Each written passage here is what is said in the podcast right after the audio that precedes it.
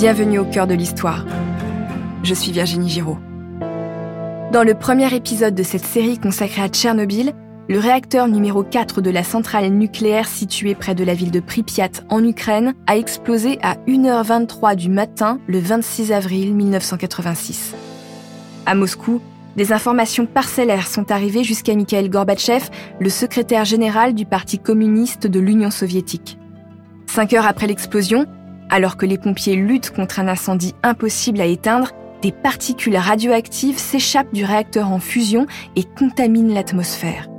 Personne n'a encore pris la mesure du drame qui est en train de se jouer. Épisode 2 Bienvenue à Pripyat.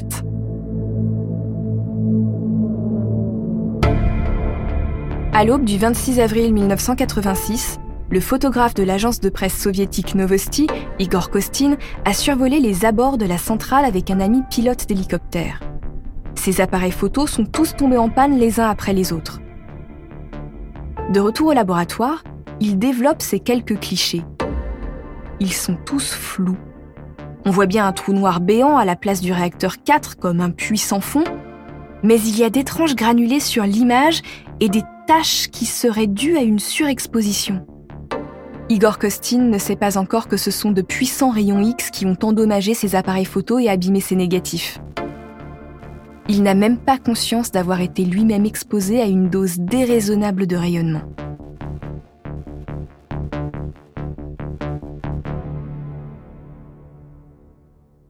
À Moscou, Gorbatchev reçoit le physicien de l'Académie des sciences Anatoly Alexandrov. Le scientifique de 83 ans n'en sait pas plus que le secrétaire général, mais il est très sûr de lui.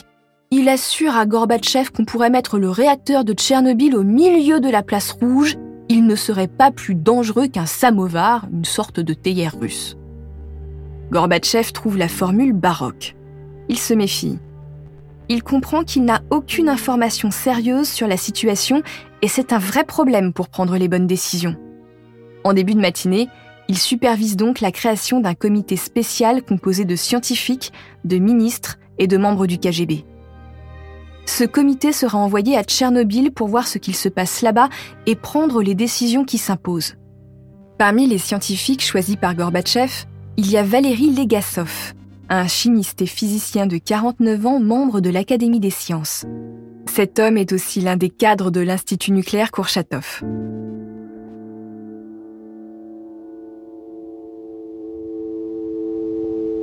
À Pripyat, le colonel de la défense civile Vladimir Grebenyuk rassemble ces hommes à qui il confie des dosimètres, des instruments de mesure de la radioactivité. Dans la matinée du 26 avril, alors que les habitants de la petite ville vaquent à leurs occupations, que les enfants jouent dans les squares et que les mères de famille achètent de quoi préparer le déjeuner, des soldats au visage couvert de petits masques à gaz font calmement des mesures. Les aiguilles des dosimètres s'emballent, les appareils semblent cassés. Les mesures qu'ils donnent sont délirantes. Chers auditeurs, je fais une parenthèse pour vous dire que tout au long de ce récit, je ne vous donnerai aucune mesure de radioactivité pour la simple et bonne raison que les chiffres dans les sources sont contradictoires. La majorité des dosimètres ne sont pas conçus pour mesurer le niveau de radioactivité réel aux abords de la centrale de Tchernobyl après l'accident et l'URSS a pris la décision de minorer les chiffres officiels. Sachez seulement que le niveau de radiation autour de la centrale est anormalement élevé et extrêmement dangereux.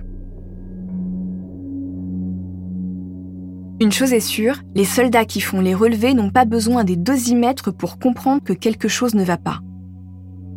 Tout près de la centrale, le colonel Grebenyuk sait que les radiations n'ont ni goût ni odeur.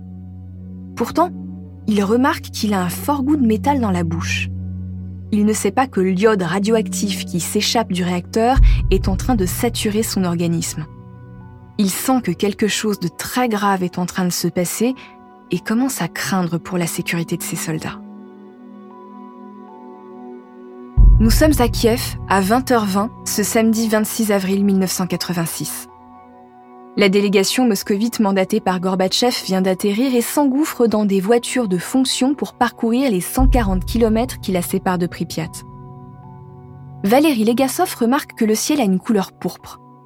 le physicien comprend tout de suite que des particules dans l'atmosphère ont changé la couleur du ciel. C'est probablement à cause des particules de graphite en fusion dans l'air, un élément hautement radioactif. La délégation prend ses quartiers dans un hôtel de Pripyat. La population de la ville ne sait toujours rien. 22 heures après l'explosion, aucune mesure n'a encore été prise pour la protéger. Ce n'est qu'en arrivant à Pripyat que Valérie Legasov et les membres de la commission gouvernementale découvrent ce qu'il s'est passé 22 heures plus tôt. Les opérateurs de la centrale ont manifestement minoré les faits pour ne pas inquiéter Moscou, mais le réacteur 4 a bel et bien explosé.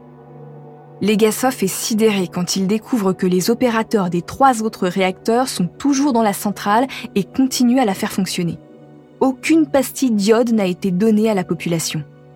Ces pastilles doivent être prises immédiatement après un accident nucléaire. Elles doivent saturer la thyroïde pour que l'iode radioactif ne s'y dépose pas et n'empoisonne pas l'organisme.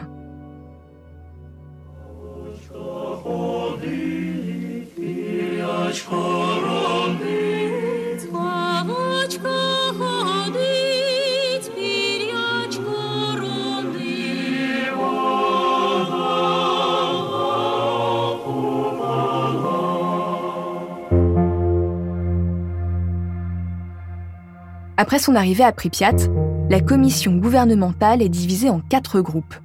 Le premier travaille sur les causes de l'accident. Le deuxième part faire des mesures de radioactivité dans Pripyat. Le troisième travaille sur un plan d'évacuation des civils. Et le quatrième, auquel appartient Legasov, travaille aux mesures à prendre pour limiter les dégâts, éteindre l'incendie et nettoyer la zone. Dans la soirée du 26 avril, le groupe de travail de Legasov a établi que l'eau ne peut pas éteindre l'incendie du réacteur parce qu'elle s'évapore à cause des hautes températures de l'uranium en fusion. La quantité de graphite qui enrobait l'uranium peut encore brûler pendant une durée de 240 heures, soit 10 jours. Tant que le réacteur est en fusion, il continue à projeter des matières radioactives dans l'atmosphère. En brûlant, le magma radioactif risque de faire fondre la dalle de ciment sur laquelle il repose. Si ce magma s'enfonce dans le sol, il va entrer en contact avec un réservoir d'eau situé en dessous de lui. Ça déclenchera une nouvelle réaction en chaîne et donc une explosion gigantesque qui rendrait l'Europe inhabitable et polluerait les cours d'eau de tout le continent. Il y a en effet une immense nappe phréatique sous la centrale. Pour les Gassov, la priorité est donc de trouver les matériaux nécessaires pour éteindre l'incendie. À Moscou, Gorbatchev est furieux. Les informations sur Tchernobyl lui parviennent au compte-gouttes. 24 heures après l'explosion, il commence à prendre la mesure du drame auquel il va devoir faire face en tant que chef d'État de l'URSS.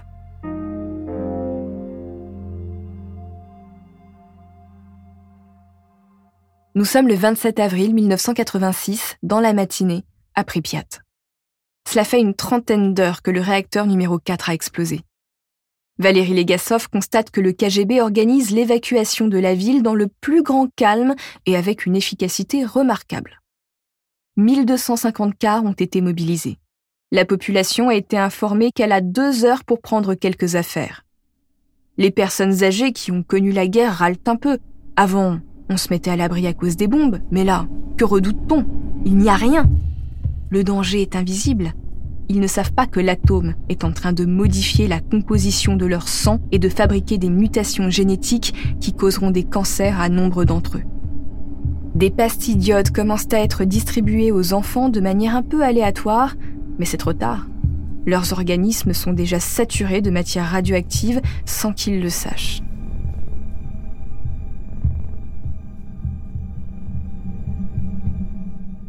En fin de matinée, la population de Pripyat quitte la ville.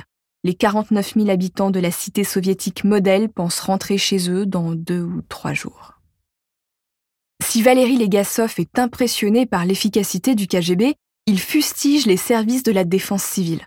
Il est atterré de constater qu'aucune information n'est donnée à la population. Personne n'explique comment se protéger des radiations, quelle nourriture consommer ou non. Il n'y a aucun message officiel diffusé dans les haut-parleurs de la ville la population est maintenue dans l'ignorance. Pour lui, c'est criminel. Il ne sait pas que la vérité éclatera bientôt depuis l'étranger.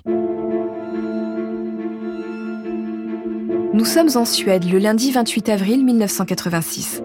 Les centrales nucléaires du pays, comme toutes les centrales nucléaires du monde, sont équipées de capteurs de radioactivité.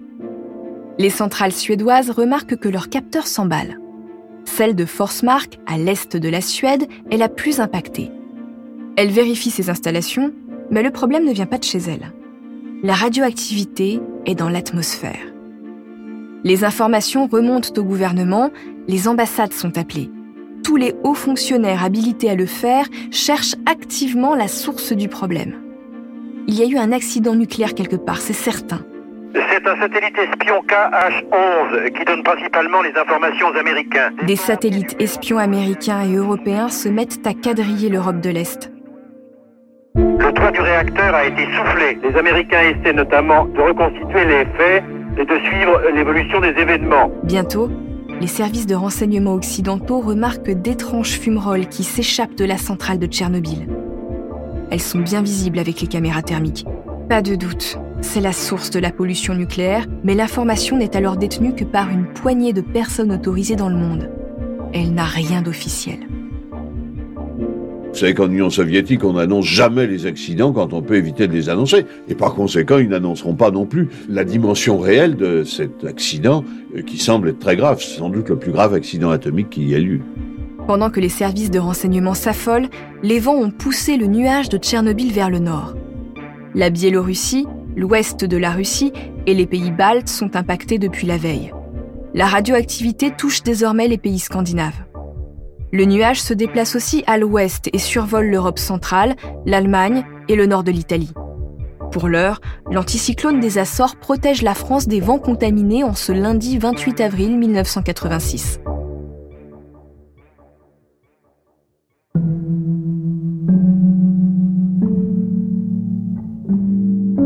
Le gouvernement de l'Union soviétique sait qu'il ne peut plus cacher longtemps l'accident de Tchernobyl. C'est le moment pour Mikhail Gorbatchev de tester sa nouvelle politique de glasnost, la transparence des décisions politiques et la liberté de la presse. Il habilite le chef de la commission de l'énergie atomique de Russie à prévenir le gouvernement suédois qui réclame des comptes. Une annonce officielle est ensuite faite, mais la communication est totalement prise en main par le KGB. Oui, il y a eu un accident à la centrale nucléaire de Tchernobyl. Évidemment, la situation est sous contrôle. D'ailleurs, Moscou accrédite de nombreux journalistes pour se rendre sur place. À l'affût d'un scoop, les photographes et les vidéastes convergent vers Pripyat. Un diplomate soviétique a d'ailleurs reconnu hier après-midi, selon ses propres termes, que l'incident n'était pas liquidé et qu'il y avait encore des menaces. Ce diplomate a essayé de stopper la campagne menée aux États-Unis et en Occident contre l'URSS. Nous voulons dissimuler aucune information utile, a-t-il prétendu. Pour lui, le bilan des victimes est toujours de deux morts et 18 blessés graves. À Pripyat, désormais déserte, la commission gouvernementale réunie dans le grand hôtel de la ville est en train de préparer son plan d'action pour éteindre l'incendie du réacteur numéro 4. Les Gassov demandent à l'armée de réunir tout le sable, l'acide borique et l'azote liquide à disposition en URSS pour étouffer le feu et absorber les radiations. Dès l'aube du 29 avril 1986, une petite centaine d'hélicoptères quittent Moscou pour larguer ces matériaux dans le réacteur. Ils sont pilotés par des militaires aguerris qui n'ont peur de rien. Mais l'ennemi qu'ils vont trouver à Tchernobyl est bien plus dangereux qu'ils ne l'imaginent.